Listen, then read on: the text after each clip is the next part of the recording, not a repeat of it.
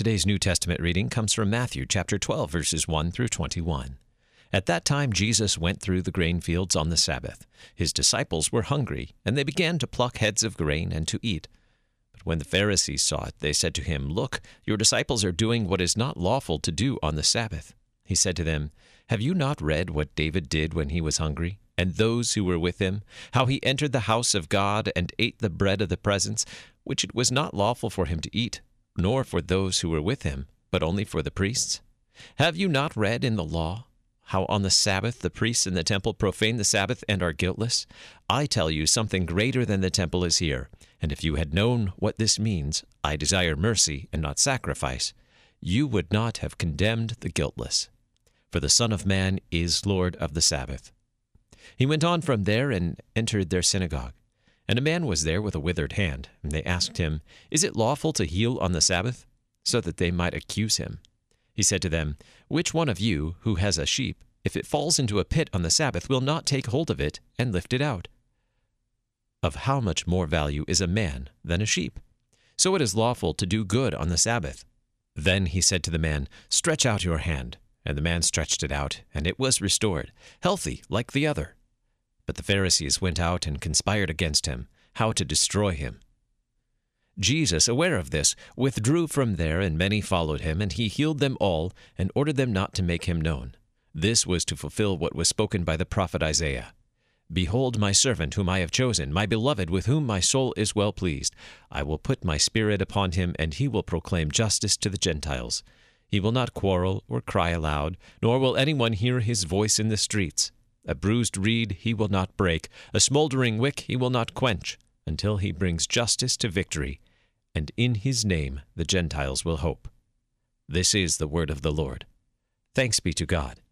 For today's meditation on God's Word, we welcome the Reverend William Weiss. I am not a sailor, and neither was my dad. But one of the pieces of advice which he gave me when I was a young boy has a little bit of nautical history to it. It goes like this Red sky at night, sailors delight. Red sky at morning, sailors take warning. Believe it or not, this little phrase has been used as a meteorological tool by sailors and sea captains for at least 2,000 years. And guess what? It actually works. I can't tell you how many times I've seen a red night sky turn into a beautiful day and a red morning sky into an overcast and rainy one. But did you know that the most significant use of this expression wasn't spoken by a sailor at all? Certainly, this man was very familiar with ships and water, but he was more of a shepherd than a navy man. This phrase was spoken by Jesus in today's reading. Recall that the Pharisees and Sadducees had heard of his chapter 15 feeding of the 4,000, as well as many other miracles. But these were not sufficient for them. If you are the Messiah, God made flesh, then show us a sign. But they did not ask this so they might see Jesus' glory. Rather, they wanted signs of their own choosing. They mocked Jesus. If we don't choose this sign, then it's not real. And bear in mind that if Jesus did do what they asked, they would use it to entrap and arrest him. So this is Jesus' response. When it's evening, you say it will be fair weather, for the sky is red. And in the morning, it will be stormy today, for the sky is red and threatening. In other words, you guys have no problem whatsoever in reading these natural signs, signs which I, the Creator, have given you. So why can't you interpret these miracles I do today? They are no different. You are so wicked and self centered. If you do not receive my miracles and wonders, as well as the ones my prophets sent to you, then there's nothing else I can do for you. My friends, many people in our world today ask for signs, for evidence of God's truth in existence. And guess what? God's baptized children do too. One of the strongest themes of 20th and 21st century Christianity has been trying to figure out when our Savior will return for us. On the face of it, this is not a bad thing. Jesus himself told us to watch and wait for his return. But what we are not to do is to spend large amounts of our time trying to interpret Scripture in such a way that we can precisely predict when Christ will return. Do Christians do this? You bet. Most of you can recall the blood moon from a few weeks ago. This is a rare occurrence, and some pastors in our country were saying this was a set your watch sign that Jesus was coming very soon. There have been many other such predictions down through the centuries. But is Christ return? The answer is no.